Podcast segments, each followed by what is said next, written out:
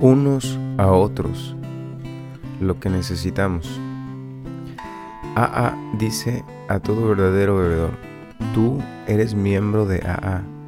Si tú lo dices, nadie puede prohibirte la entrada.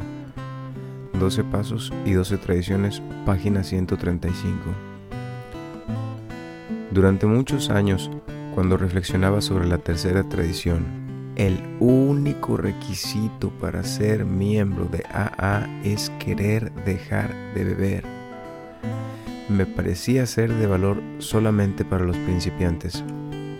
Les servía como garantía de que nadie les podría excluir de AA. Hoy me siento profundamente agradecido por el desarrollo espiritual que esta tradición me ha traído. No voy buscando a la gente claramente diferente a mí. La tercera tradición, que hace resaltar la única forma en que la otra gente y yo nos parecemos, me ha hecho posible conocer y ayudar a todo tipo de alcohólico, quienes igualmente me han ayudado a mí. Carlota, una atea, me enseñó un más alto criterio del honor y de la ética. Carlos, que es de otra raza, me enseñó la paciencia.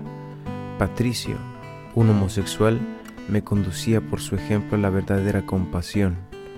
La joven María dice que el verme en las reuniones con 30 años de sobriedad le hace seguir volviendo.